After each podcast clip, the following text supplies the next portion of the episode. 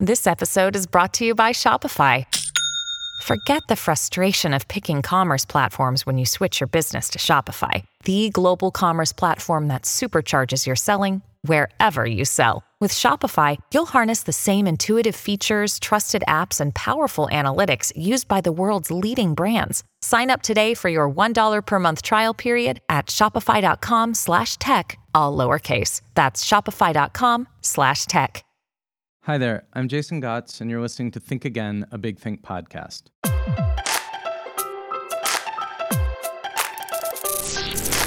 When was the last time you were bored? I mean, really well and truly staring at the patterns in the wallpaper, bored.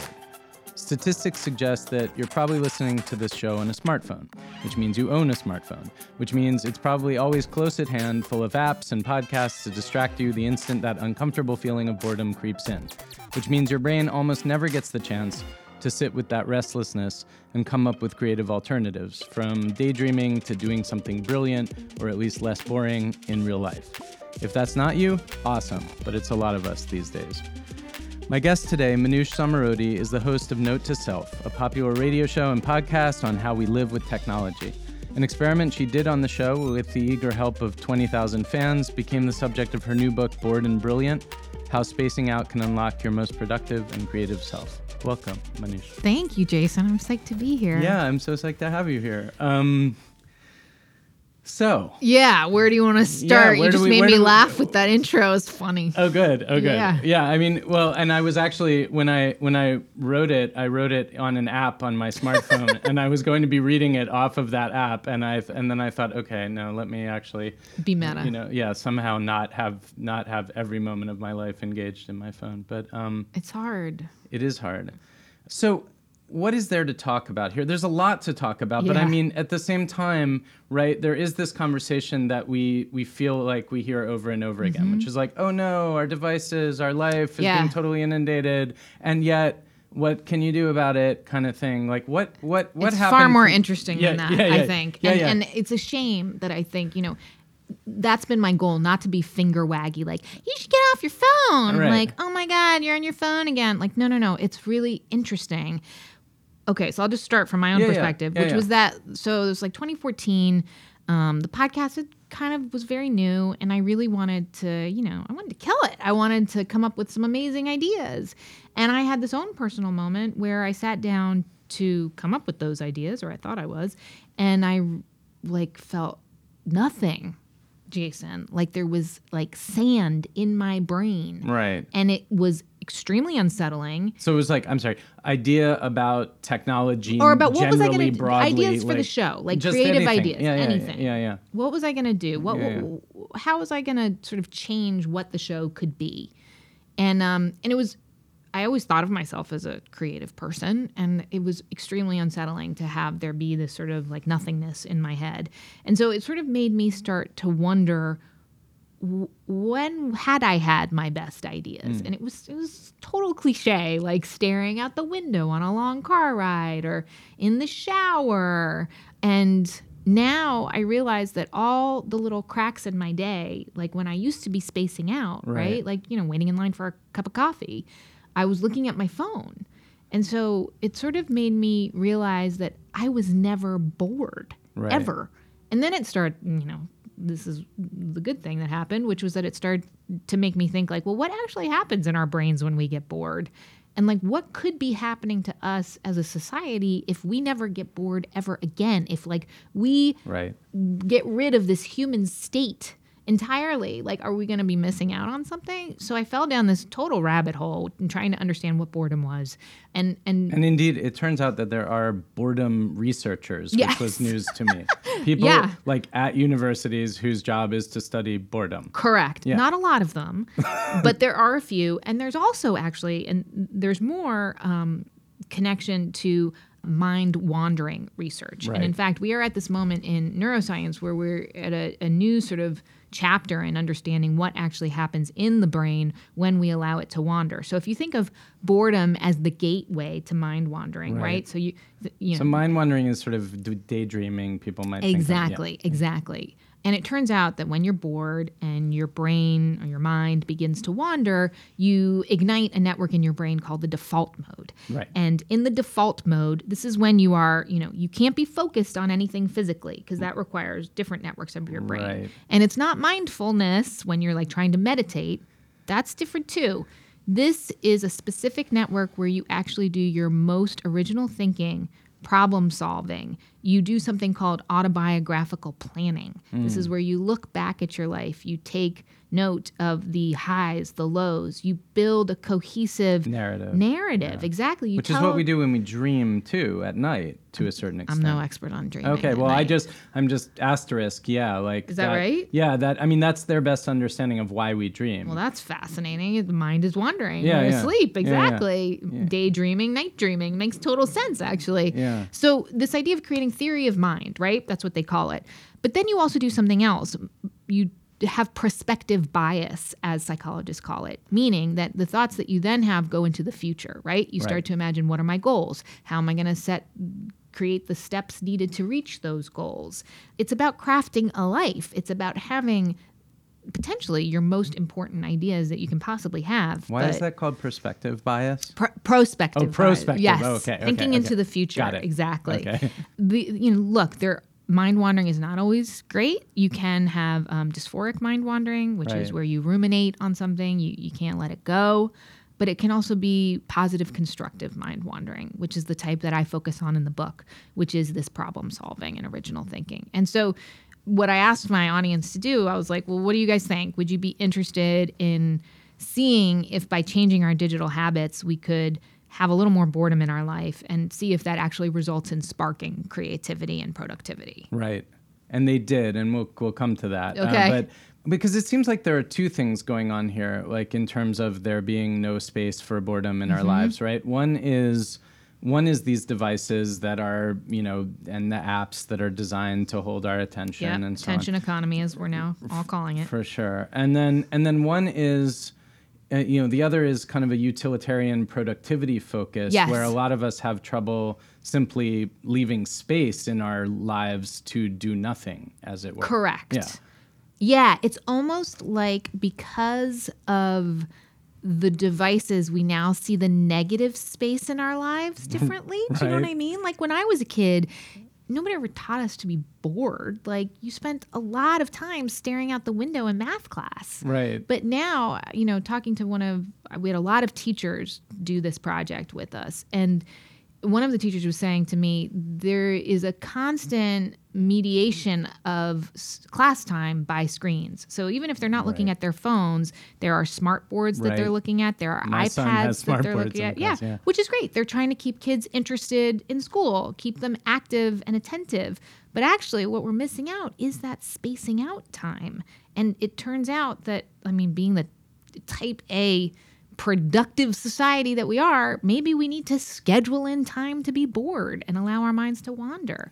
I mean, childhood in like classic children's literature looks Mm. like running around with a stick that you've turned into a sword, you know, fighting Correct. imaginary dragons and and so on. Right. And Doesn't really look like that so much. I do. You, do you have? Do you I kids? do, yeah, I do have kids, and Yeah, you me know, too. I- how old are yours? Uh, one who's almost ten. Okay, so I have a 10 year old and I have a seven year old.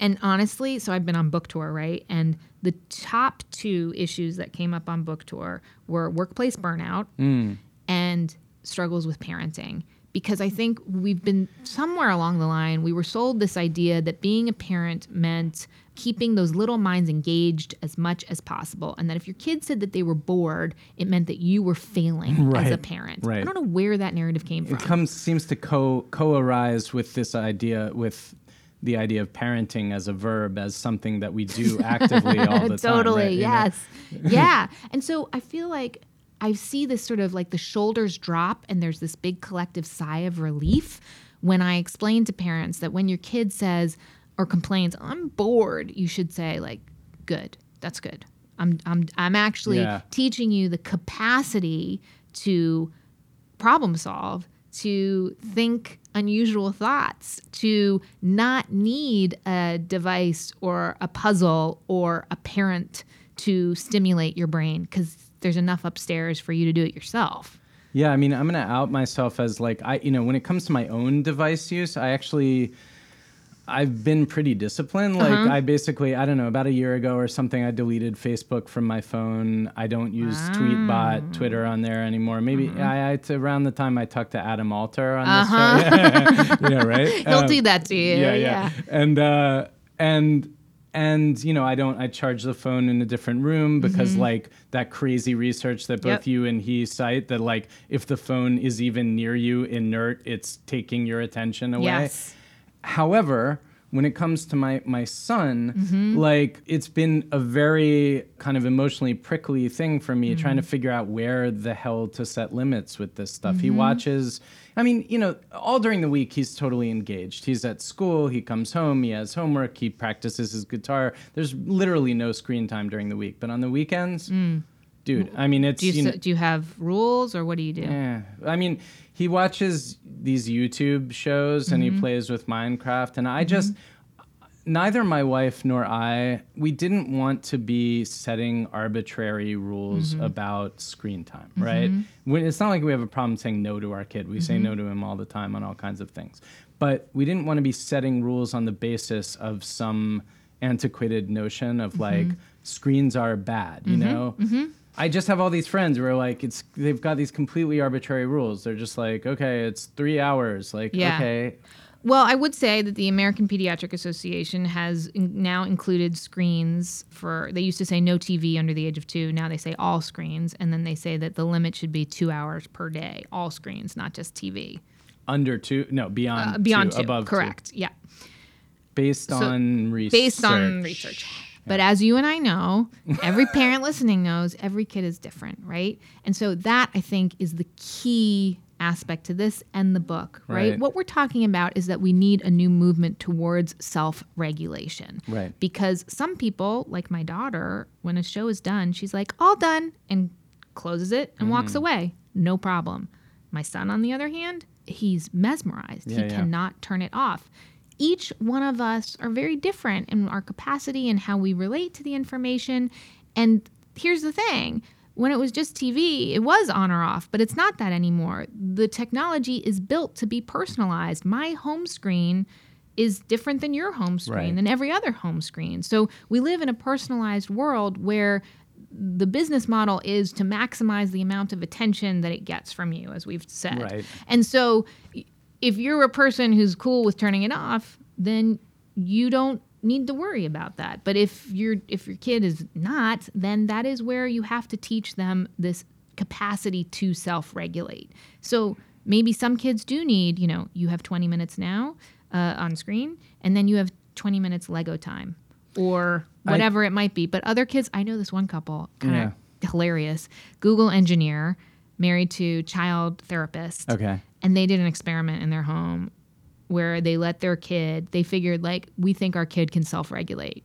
No rules around the ipad. Uh, and it was a disaster. He was on it for like 10 hours a day and then super hyper and grouchy afterwards couldn't sleep it was just a disaster that's that's where we're at. I mean, you know, i- i- in this case, it's it's YouTube and specifically YouTubers who talk about Minecraft. yeah i've heard that's a thing we which haven't even gone there Is a thing, and yeah, it could it could easily be ten hours if if that happens. I Yeah. mean, the way we try to regulate it is by like, let's have a play date in the middle, or you know, some you know, or get out of the house or Uh-huh. Right. do something. But um, but yeah, left to his own devices, uh, it's yeah, it's, Ba-dum-bum. it'll be like it'll be ten hours, and and yeah, he's not only hyper, but he's sort of hyper real. He's the way that those YouTubers are, like cartoonish and overblown yeah, and that's so interesting disconnected and absurdist in some way, you know. And I, I, I guess what concerns me is that they think that real life is kind of dull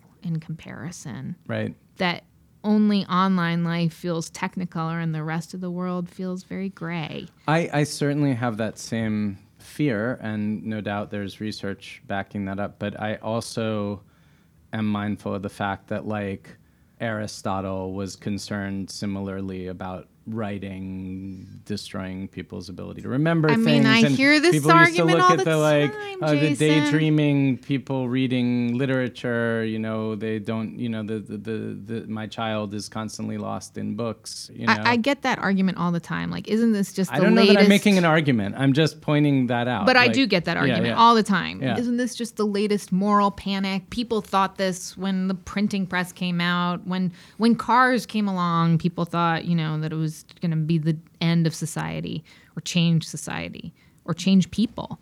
It does change people. Absolutely. Always. Right. You know, sometimes good, sometimes bad. Right. But the difference, I would say, between all of those other inventions or innovations is this personalization element. Um, Okay. you know Tristan Harris. I don't know. I think you've had him on. Yeah, I actually heard him. I heard him on your show. Oh yeah, yeah, he's today in the great. car, yeah. so he, listening. you know, makes a good point that you know, like when I was growing up, I was on the phone. I would hang up the phone, right? Like, yes, it was addictive, and I was talking to my girlfriends for three hours a night or whatever. But the phone would stay on the wall, and the Right. difference is that now you take it off and you put it in your pocket, and it comes where you are, and it pings at you, and it asks you to do things. And you know, as an adult, I see the way that the ads change when I click on something or I leave something in my cart or whatever Right. it is. It's personalized to get to to talk to you, and so. I'm not saying that like it's a disaster. What I'm saying is that what we need is digital and media literacy so that kids understand a the economic models, b that it's not magic. Your you- your laptop Right. does look like magic, but no, there are people who made it. Same Right. thing with the algorithms and also you know the data. So if you understand how it works and you understand how your brain works, then you can start to make better decisions about what kind of role you want to have it in your life. That's right. Yeah. And I mean, my son is a he's a pretty rational, you know, smart kid, so Mm-hmm. I'm able to like have these conversations with him, but there's a level at which, you know, there's just nothing other than setting some limits that's really going to stop him from being totally absorbed in YouTube for 12 hours. Yeah, even, and it even though he can me. understand Right. what's happening, even though he can articulate, you know, better than than many people my age what what exactly how these things work and how they pull you in and Right. so on. Right. You know. And so maybe your son can like talk to some of the people in Silicon Valley who are like, um, it's you know, technology doesn't do this to people. People do this to themselves. I mean, Caveat emptor, yeah. yeah. and like, well, It's both, right? I mean, Yeah. yeah, I heard, yeah. So, right. I mean, it's both. Like Tristan Harris on your show was saying that, yeah, there needs to be a conversation in Silicon Valley. There need to be more kind of consciously designed products. Yeah. And I, you know, I listen to that with a somewhat jaded ear because I think about products in the supermarket, Yes. right? We've had those. We've had cereal for quite some time Yes, now. we have. And it ain't getting a whole hell of a lot better. I mean, No. there are some options that are positive if you want to make that lifestyle choice, and that is a positive Mm-hmm. development. But you know, Trix and Kix and uh, Captain Crunch and all that stuff Mm-hmm. is still right there, brightly colored, with your kid's favorite cartoon on it. You know, so like we've had a long time for that Mm-hmm. moral awareness to make a change in those industries. Mm-hmm. And it's really only seems to be consumer preference Mm-hmm. that has resulted in there being granola or other options. Mhm. and why? Why is there consumer preference for that now? Why is like, I mean, I would argue because of education, right? Right, And sure, like, so uh, I think, you know, Tristan's argument, as I understand it, is that, you know, who are the people who can afford to switch to granola? It's educated people who know nutrition and who can afford to pay the extra two bucks a box, Right. right? Which isn't really fair because it means and that's one of the reasons why there's only organic fruit in certain neighborhoods and here in New York City. But his point, and I think it's a good one actually, is that, you know, change starts from the the top, the wealthiest, the people who can afford to make the difference. I think we're also seeing this in sexual harassment and the treatment of women in this country. Right. Yes, it's mostly famous white women who are getting the attention, but you have to start somewhere to change a culture. And I think the reason why, you know, Tristan is a former Google ethicist, also a techie. Sam Harris, who I know you've had on Yes. this show, and Adam Alter, you mentioned a psychologist, I believe, or sociologist, psychologist. He's he's a sociologist, but he's in the marketing department at NYU. Okay, Yeah. so understanding, you know, I'm not a doctor, I don't have a PhD, and I don't know how to code. But I think what's different about me is that I'm regular, and and what I can do as a journalist is be a guide to this accelerating world from the perspective, from an interdisciplinary look at all these things. How do you combine the neuroscience, the the digital design, and, and just regular everyday life, which includes parenting and working with coworkers and deciding what you want your life to look at? That's where I can help people sort of make informed choices. I think it really does start with values, like figuring out what is it that you want in your life? What do you want your life to be? What do you want your day to be? Like, and what is it? And are those two things aligned? That you, I think you totally put your finger on it, and it can sound kind of like Hallmark cardy. Yeah, yeah, a little yeah, bit, yeah. But well, values is a terribly overused I know it's a word, weird word. Yeah, yeah, yeah. But having said that, the person who most came up to me when I was on book tour was a woman between the ages of 25 and 35 who said, Thank you for helping me make choices. Hmm. That is incredibly powerful to me. Why? Because we are seeing rising rates of depression and anxiety, particularly in younger women. Why? Because of the way women are treated and personified online. Right. Why? Because I think we don't have basic knowledge of how a lot of these platforms and apps work because there's not a lot of women in those worlds where they make those things. And so, you know, I think for me, it's been really interesting. When I started out as a tech show, we had 70% male listeners. Okay. But as the focus of the show changed to be how technology is changing how we fall in love, how we create our lives, how we build communities, how we build our sense of self. Right. It's really switched. It's now like about 70% women, which is Oh. really Oh, interesting. wow. It's very interesting. Oh, that that is interesting. Yeah. Men, me- well, women want to hear that stuff. Men don't more. You know. I don't know the something. reason, but I think you know it's like mean, the that's- old that's saying that the like what I, the dean of Harvey Mudd said to me that men, when you you know the first thing you learn to when you learn to code is you get a computer to say hello world, Right. and men want to know how you do it, Hmm. and women not want to know why you do it. Right. And then also, I think there's sort of there are kind of gendered reactions to the idea of like talking about yourself, talking about the values and these sorts of things. Yeah, we're in an amazing moment in our country when it comes to that conversation. Oh, so for oh, yeah, sure. absolutely. Um, I wanted to I wanted to talk a little bit about meditation because it comes up in your book Uh-huh. Yeah. briefly. So my understanding, right, of how in traditional like Buddhist meditation, not so not like I, I'm not really talking necessarily about this new wave of like meditation apps, although most of them are based in Yes. classical Buddhism. But you know how like in traditional Buddhist meditation, the way that like boredom is dealt with, right? Yeah. You're sitting there, you're focusing on your breathing. Yeah. Boredom is seen, it's not seen as something to ignore or deny Mm. or push away. It's seen as something that you like recognize when you're feeling it and you kind of allow it to be and then you allow it to pass.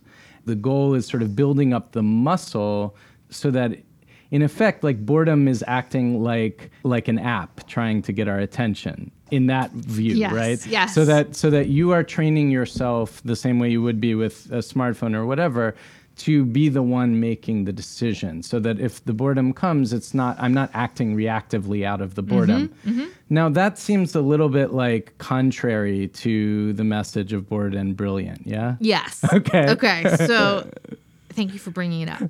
There is a big difference between meditation and mindfulness, as Mm. we call it now, and the mind wandering that boredom can ignite. okay So, as you say, if you were meditating, you would allow it to pass, right? Right.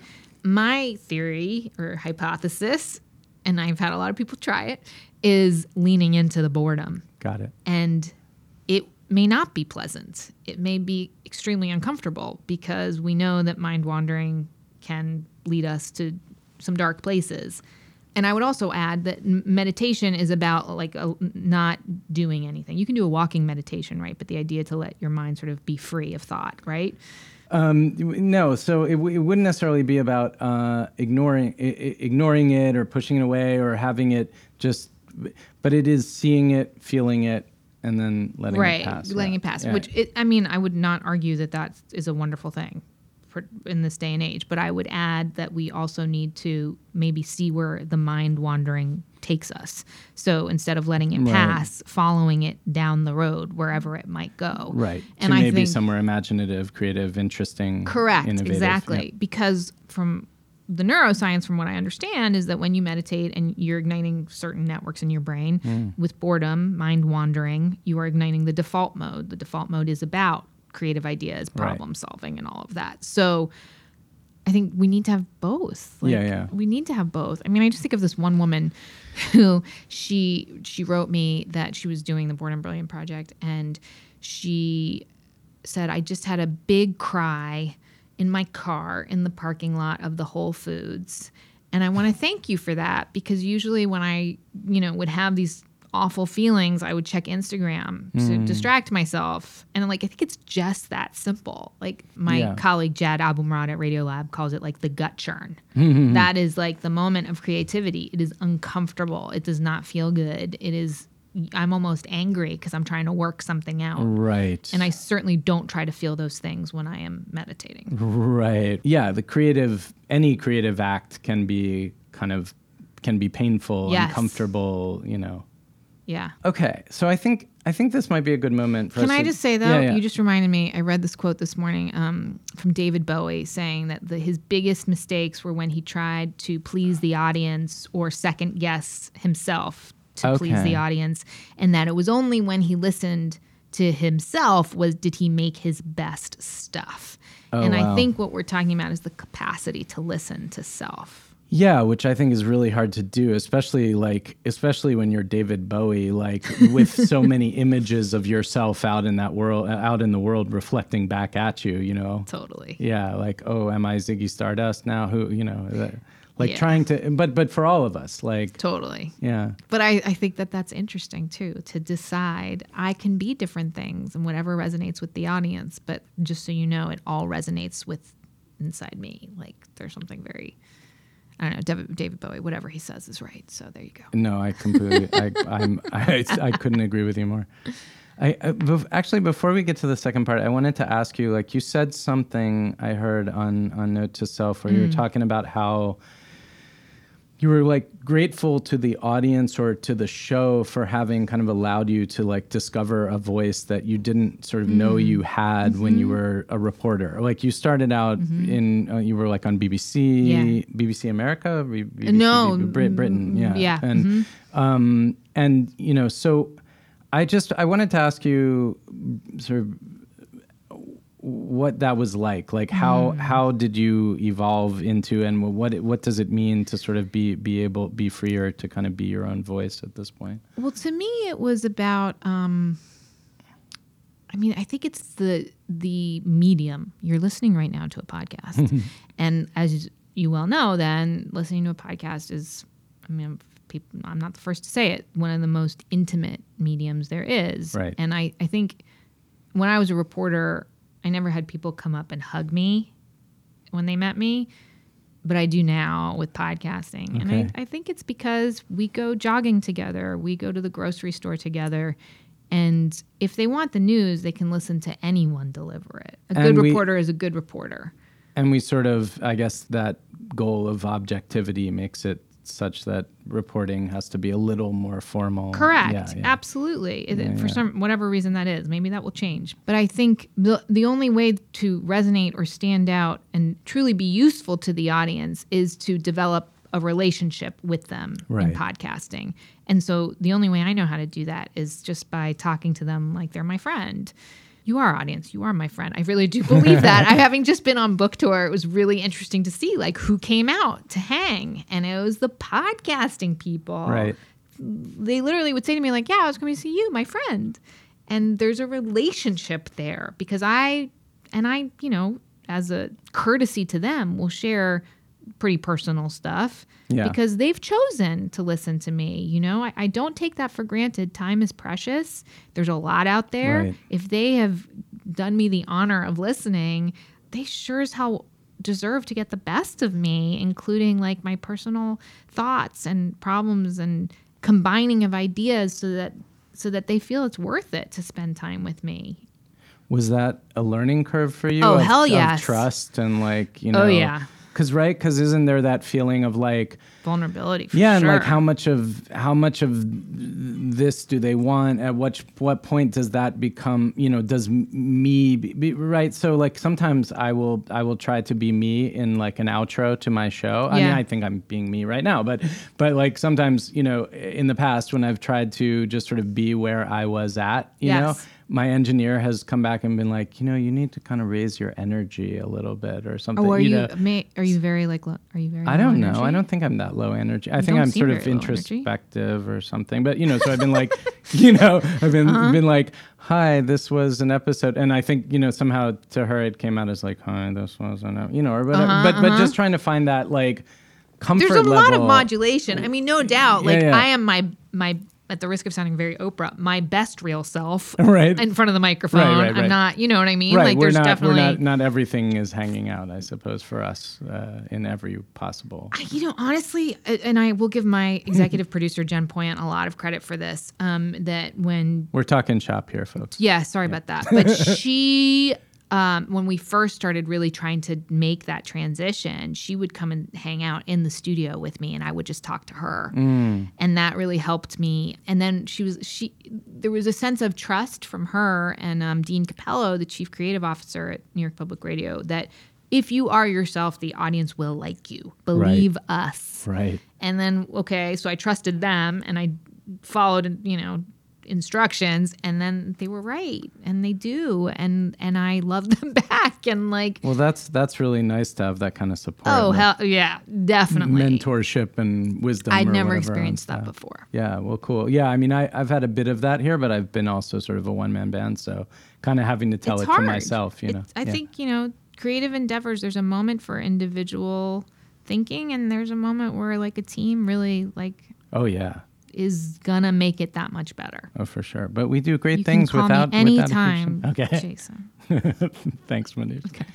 Um, no, no, I will actually. I, Yeah. I, I said that. I was like, yeah, Actually, thanks. Okay, I'm sure you're busy. Yeah, no, I will. okay Um, you sound pretty good Well, thanks very much. And These new mics really help. But Yeah. um, anyway, so so let's uh, let's go to the second part of the show. So this Okay. is the surprise part. We are going to, and I'm saying this as much for the benefit of the audience as for Manoush here. The video producers have chosen surprise clips from Big Think's Archives. These are past interviews. They could be on any topic. I have not seen them. Manoush has not seen them.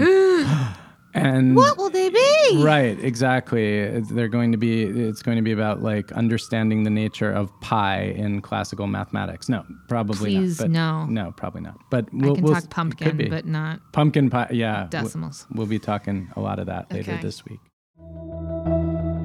Following the principles in the Four Hour Chef can improve one's life, even if they have no interest in food, because it's really a cookbook for learning disguised as a cookbook for food. So, somewhat like Zen and the Art of Motorcycle Maintenance in that respect. And as it turns out, the kitchen is the perfect place, the perfect dojo for human potential and exploring all of the avenues by which you can improve learning because you engage all the senses. And I was not only a non cook, but an anti cook for my whole life. And until I watched my girlfriend show me how to cook by having me smell different things and tell her if they went together, it really opened my eyes to how much could be done in the kitchen that applied outside of the kitchen. My readers have been asking me for a book on learning, accelerated learning, for five years now.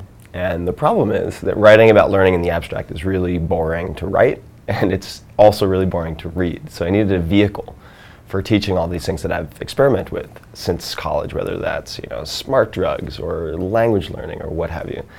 And cooking, because I feared it for so long, ended up being the perfect starting point because I could take people from ground zero, being really insecure, really fearful, to really feeling completely self reliant in the kitchen and all of the bumps in the road, all the lessons learned throughout. And what I hope people take from it at the end of the day is believing wholeheartedly that they can become world class, i.e., top 5% in the world in one or two things per year, not one or two things per lifetime. Uh, because I think that the 10,000 hour rule applies in certain places, but not all places. And what I've had a lot of fun doing is seeking out the anomalies not just where the groups condense, but looking for the really unusual anomalies. Somebody who learns Icelandic in seven days well enough to go on TV and be interviewed. Someone who can memorize it, has trained himself to memorize a deck of cards in 43 seconds, no matter how you shuffle it, with no real natural gift. Uh, someone who learns to become a world class swimmer at age 38. You know, these anomalies. And then looking for the recipe, right? The step by step process that produces results over and over and over again that those people use, sort of identifying and distilling the recipe so other people can apply it. And I've just found that food is a great way to explore all of that because even if you never make a single recipe, if you learn to engage with food, your experience of every meal you have goes from black and white, good, bad, hot, cold, to HD in a million colors. What like what's the most complicated thing that you have learned as an adult? I'm still learning it, and this is what. Uh, f- first, I should say I'm a Tim Ferriss fan. I like him. He's great. He was I on this show. He- he's awesome. He's an, an to me he's an anomaly. Like I don't I don't like I, he both fascinates and and and surprises me and I don't I don't get him and I and I but yet I'm Yes. he's he's he's an enigma. Yeah. Having said that, one sentence that he said struck me and frustrated me, frankly, in that he said, I would like people to become world class at one or two things per year, not through a lifetime. Right. I would just add, as a wife and a mother, that I am trying to do that. And it is a year in, year out, lifelong endeavor to be good as a parent Right. and as a spouse. And that leaves very little time for me to learn Icelandic or world class swimming.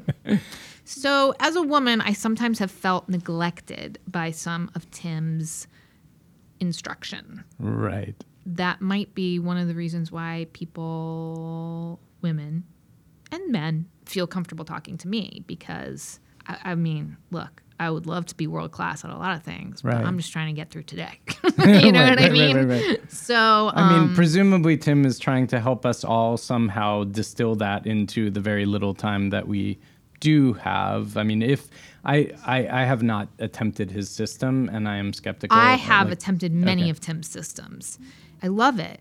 But I find that certain people, maybe like me, actually need to be told less to lean in and less to optimize and more to lean back and to take sort of the downtime because it's just as important as the intense periods. And these and this kind of ethos can make you insane and make Oh, you yeah. feel yeah, just completely oh, like totally. like a loser all the time. Guilt, you know, Yeah. I should be doing more. I should become more. Or just an annoying person to be around Or too. that, like yeah. I think my husband Right. sometimes is like, just chill the fuck out, you know? Like, all right, you're, you're optimized, but you're not very fun, you know?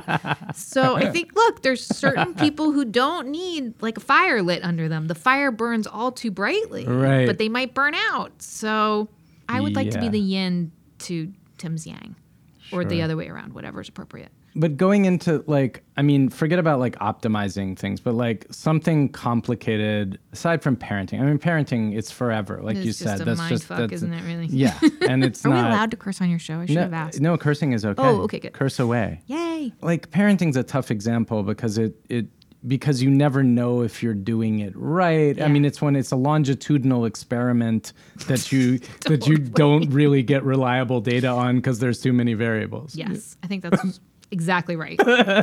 totally. Right? I mean, even education, I think about this all the time. It's like, what the hell are we doing? We have no idea what we're actually doing when it comes to educating kids. It's like, it's like, okay, these are the skills they will need in the 21st century. Like, uh, we don't know that these these things are actually teaching those skills. I mean, it, it's a lot of sorcery, a lot of alchemy, really.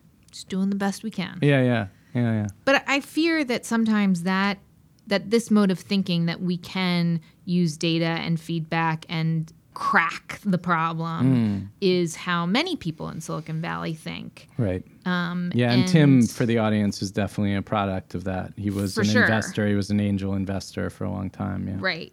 And as a consequence, you end up having a very certain type of person, namely male, white, data driven, building the tools that entire societies are using. Right. And we've seen some of the negative effects of that. People are not data. And so Yeah. Well, this probably went in a direction, Jason, that you did not no, no, intend to no, go. no. No, that's the whole point. the whole point of this is it going in directions I do not intend it to go. Having said that, I find chopping celery very methodically extremely satisfying. So there you go. Yeah, I don't. Yeah, I wouldn't want a system for cooking. Cooking to me is like a spiritual practice that I've just done, Uh-huh. you know, my whole life. Like, I guess if I hated it and didn't understand it, maybe I, I could. If he had a four-hour gardener, that would Oh, be good for me because good I kill yeah. all living. I would like four-hour- my child. Yeah. Uh, spring cleaning. Yeah, that, That would would be be good. very But so they come up with these systems like there's the Marie Kondo Oh, simplify totally. your I've life, been throw called everything the away. Marie Kondo of digital habits. Oh, okay. So I I gravitate towards But this but stuff. the, but see, my issue with these systems Yeah. is that we kind of going back to what you were saying before. I have a tendency to find them really fascinating Yeah. and then adopt like a bunch of yeah, them Yeah, yeah, totally. To the point where I'm going completely insane. Yeah. And then I feel I have no organic relationship to my reality. Like when the whole point was to make my relationship to my life more organic, more simplified, whatever. Yes. You know, I mean, over time, I guess I've learned to kind of take what's useful and get rid of what, you know, and, and get rid of what isn't. Right. But it's it holding on to the humanity part, right? Like with the, I, I think I can see that. You know, I was speaking to um, Google had an in-house philosopher Okay. in uh, in Europe, not here, um, when they were told that they needed to um, implement the right to be forgotten in the European Union. So this is this idea that you could petition Google and say you should remove this link because uh, it's uh, says not nice things about me Right. and I've you know done my criminal time or I it's not relevant to the public that I had this financial mishap or whatever. And you know the problem is that an algorithm can't decide what is ethically correct to scrub from the Google search engine and not ethically correct. And Luciano Floridi, who's at Oxford, who was brought in as a philosophical consultant, was saying that the look of you know, real shock and surprise on these software engineers that they would be asked to make moral and ethical decisions when all they were doing was they thought building algorithms that would cleanly, without emotion, make decisions. They would bring up a link. That's what it does. Right, right. If only it were so simple. And unfortunately, human beings are extremely messy. So systems have their place, I think. But the problem is we're human. And so they might get perverted or diluted or muddied. And then you have to rely on your sense of what is right or wrong or morally Yeah, yeah. defensible. I mean, going back, the, so I was thinking about this while I was reading your book, which is this. There's sort of a have your cake and eat it too kind of thing going on in your book. I gotta say, like Mm. Ooh, where, tell me. yeah, Go, where go. where where it's like where it's well, you you want to reassure people that they don't have to throw away their Instagram completely. Yes. You know, like and and I think that's legit. I mean, sure, you know, they're you know, we're not going to go back to living in the trees necessarily unless someone wants to do that, which I think is totally fine. But I guess I find myself wondering whether you know there is there is this thing where like when we deal when we see ourselves kind of enmeshed in this world mm. where we're like I don't like what I feel but like I really don't want to totally miss out. And I wonder like sometimes are there ways in which we we can't necessarily have our cake and eat it too? In which like you know f- for example i deleted facebook from my phone. You know i'm now starting to feel like okay wait i'm i'm in a media uh, world and that is my life my professional life and i need to be present and so on. But like I guess what I'm trying to say is like, might it not be the case that being on social media a lot isn't necessarily good for people? You know, might it? May, you know, I mean, I know your book is about unplugging. I know that people did unplug to to a certain extent, but it's mm-hmm. also about like, how do we kind of keep these things in our lives? Isn't it? Yeah, no. And I, my whole thing is I hate it when people call this a detox because I ah. just don't think Right. that it's on or off. That's not the answer. Right. It's not a binary. And unfortunately, I think that's how a lot of us see it. Like I'm either like you know, living my regular life, or I'm on, you know, a, a break and the phone is off and I'm in the trees, Right. like you say. Right. Well, that's very nice, but I can't do that. I have to live with this stuff. It's my mm, vocation. I'm a parent, all of those things. And so to me, it's about all that mushy gray stuff in the middle and understanding how we live with these platforms and devices and apps and tools without them driving us crazy or becoming taskmasters in our lives. And ultimately, I think it relies on a, a little bit more self knowledge and understanding that for some of us, you can't have Facebook on your phone because it makes you nuts. Hmm. And if you know that, cool. Yeah, yeah. And other people, no big deal. They're it's fine. You know, I, th- I, th- I don't know if this is how best to put this, but I feel like we all need to be a little more punk about this stuff and just say like, Totally. and just say That's like, you know, great way to like what, like, like it's about power. Like what, you know, your power to do what you want with your life. It you makes know? me think about like when I thought it was cool, like I'll use cigarettes as the example, right? Yeah. And then one, I remember being told how the tobacco companies manipulated the market and um, advertising and all of those things. And you're like, you know, you're 16 and I was sneaking off to the golf course to smoke. And then when you hear that, you're like, fuck the system, man.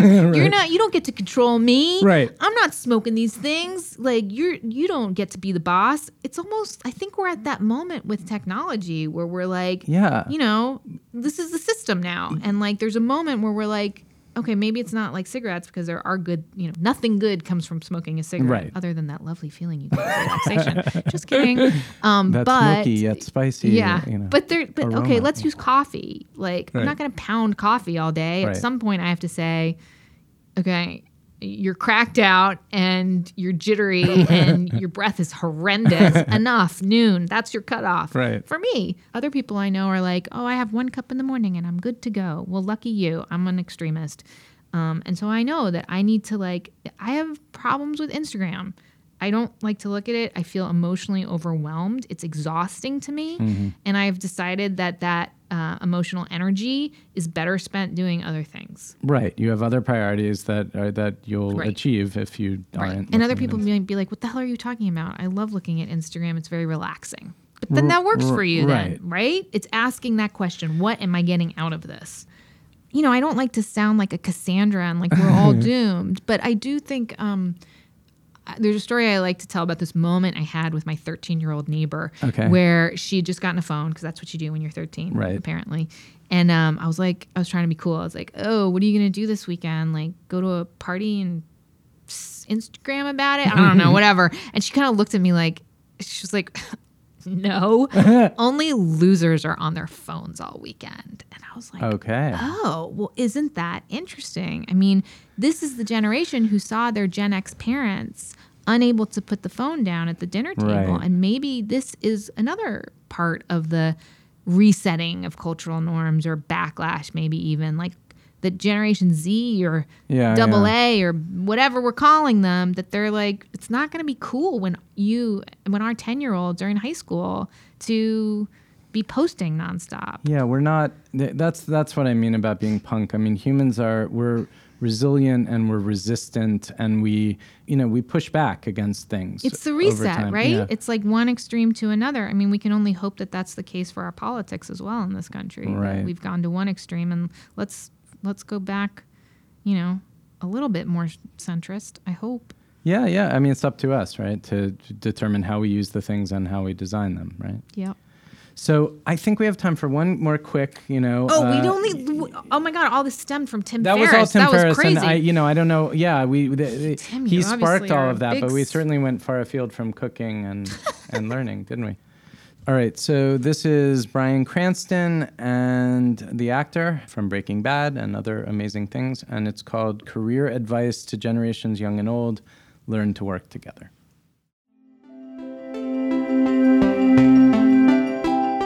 there's power in confidence.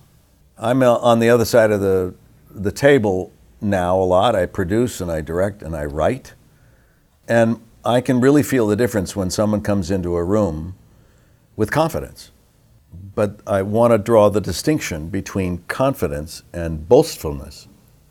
Someone who is figuratively pounding their chest saying how great they are, that's not confidence to me. That's, that's egocentric behavior.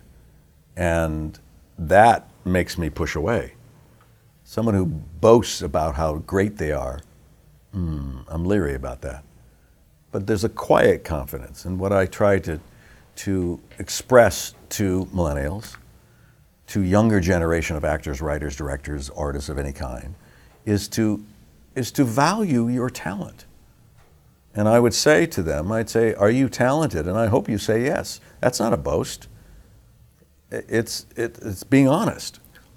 Do you go out and tell everybody on the street, Hey, I'm talented, I'm really talented? No. It's for yourself, it's internal. And you can own that. And you can value, greatly value, y- your own contributions.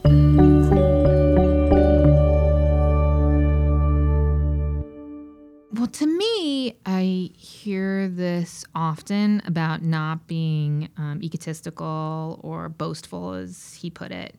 And I have to say You're gonna push that back here. advice only really applies to dudes. I've never seen a woman Huh. walk into a room and be boastful or egocentric. Right. Ever. Oh, that's interesting. Yeah, he didn't make that distinction. I wonder whether. And I don't think most people do. Yeah. And I find it very upsetting because I think, if anything, he's saying, yes, value your confidence, but don't be bragging about it. I think a lot of women need to get to the valuing Right. and, the, and the confidence part. They've got a ways to go before they get to boastful. So we only heard like a tiny bit of that that Hmm. clip, but I, I, you know, one thing I heard in that that Hmm. might somewhat mitigate this is Mm-hmm. like what prevents a lot of people from feeling and acting with confidence is a fear of that projecting any kind of confidence is an act of boastfulness you know that that so Oh. that like for example like when you're trying to like when they tell you market yourself or Yeah, yeah, totally. whatever right and and you're learning how to do that as a young professional and it's like and for a lot of i think especially creative people i Mm-hmm. would say like that's absolutely mortifying because there's this idea of like gross. "Ugh, ew gross i'm Yeah, putting myself out there and showing off Yeah, yeah. and and what i got was that he was saying like if you have that feeling that's like don't think of it like that. It's not it's not necessarily about that. It's about like Mm-hmm. showing up and representing yourself and you know having pride in yourself. So i don't does that only apply to dudes? No, Yeah. absolutely not. I think that's also very much a cultural thing. Like having, gr- I'm first generation American, so Okay. I come from parents. where were your parents My from? dad's from Iran. My mom's from Switzerland. Right. And you do not talk about yourself. Uh-huh. It's just bad form. Uh, I spent most of my formative years working for the BBC, and in British culture, if you talk about yourself or say that you're good at something, like you just don't do that. It's Right. a self-deprecating culture. So when I got into American media, like you know, I was 30 already. Those those things were pretty wired into me that you do not think that you're good at something. Everybody sucks, and you do too. right We're all just garbage. Um, so that's been like really hard that's that's for the message of iranian and uh Not and- and- Iranian, and more. culture. It's, I, you know, I think it's it's very British. right That's been a big lesson for me, for sure. Like I learned that very late in life. I think I'm a late bloomer because of it. I Yeah. only found out that I was good at like not being behind the camera, but being in front, in front of it or in front of a microphone very late in life. we get a lot of pressure Not that I'm like 80 years old, but like you know, audience she's not, a, I'm not by a- any means um we we get a lot of pressure though like in in this culture Mm. to put our to sort of show off in a way i mean absolutely. I just came like back i always from hated it always Well, I just came back from a podcasting conference actually, and Oh, yeah? like so majority of the people wanted to know how to be a host. And I heard from my producer who was like it was really annoying. Like no one was like how am I how do I become the best producer out there? Hmm, and right. look, not everybody can be a, a host. You might find that you don't like it or maybe you aren't good at it. You know what I mean? Well, and I would say that if you are good at it in what I would consider good at it is like you're good at it because you listen to other people, Hmm. not not because you are the most show offingest, you know, Mm-hmm. excitingest on all the time kind of. But regardless, you I know. think there wasn't an emphasis Yeah, yeah, on yeah. the The support behind-the-scenes staff, the people who truly do. You know, my producers are awesome, and like I can't I can't sound good without them. You know. No, and they do magic. I mean, audio Completely. producers and and editors. But I think you, You know, know, when, you're when you're branding yourself yeah, or you're the star of your own Instagram life, like that is what our culture is about. And so, um, Right. yeah, quiet confidence. Mm, it's also very like attractive. I would say, like you know, it's why I fell in love with my husband. He had a quiet confidence about him, but he was also very self-deprecating.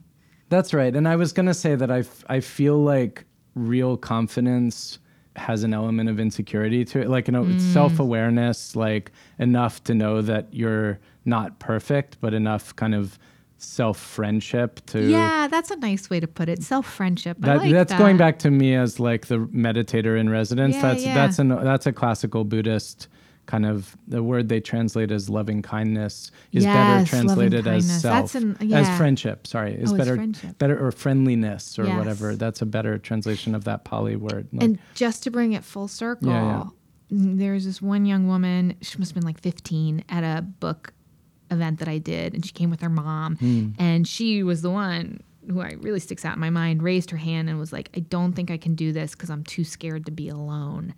Meaning like, disconnect from apps disconnect and so on. and Yeah. be alone with her thoughts. Right. And I and I, I talked about exactly that now that you put it that way, the friendship part. And I was like, you know, the only person who's going to be with you for the rest of your life is yourself. So you might as well be friends and you might as well learn to have a conversation because you're going to be together for an awful long time.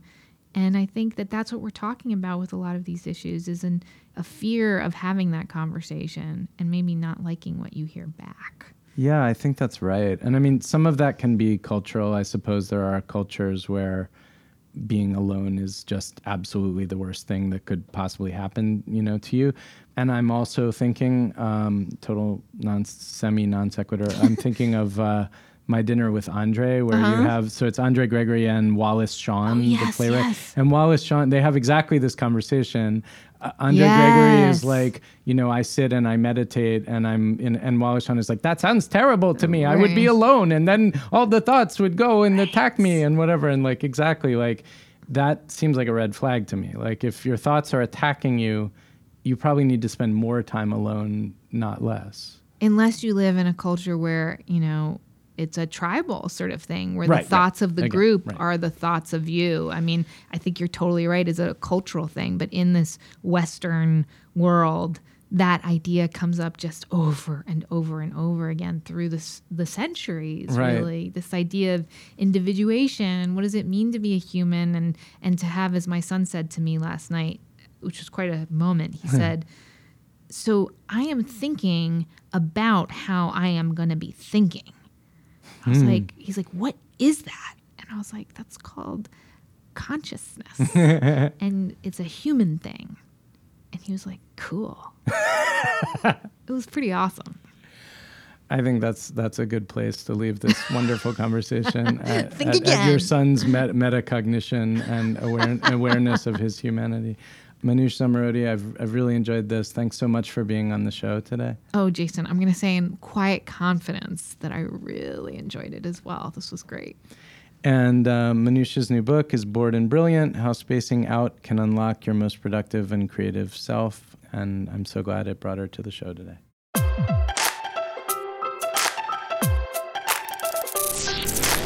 Thanks for listening, folks. I've got an announcement to make. We're going to be back next week and the week after that, and then we're taking three full weeks off, returning on January 13th. This is time for me to focus on family, look ahead to the new year, and maybe read a book that has nothing whatsoever to do with the show. And if you want to email me any reflections about the show or anything at all, it's a great time for me to write you back. I'm at jason at bigthink.com. See you next week.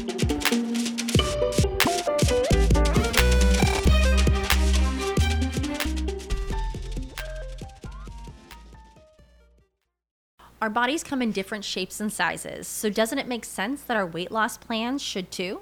That's the beauty of Noom. They build a personal plan that factors in dietary restrictions, medical issues, and other personal needs so your plan works for you. Noom doesn't restrict or shame when you want to treat yourself. Their flexible program focuses on progress instead of perfection. You don't have to give up carbs or anything. And with their daily lessons, you can learn something new about your food choices every day.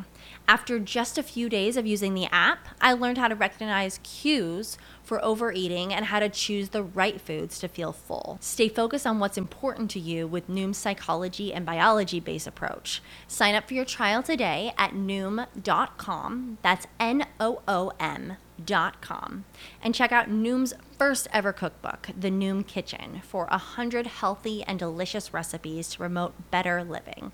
Available to buy now wherever books are sold.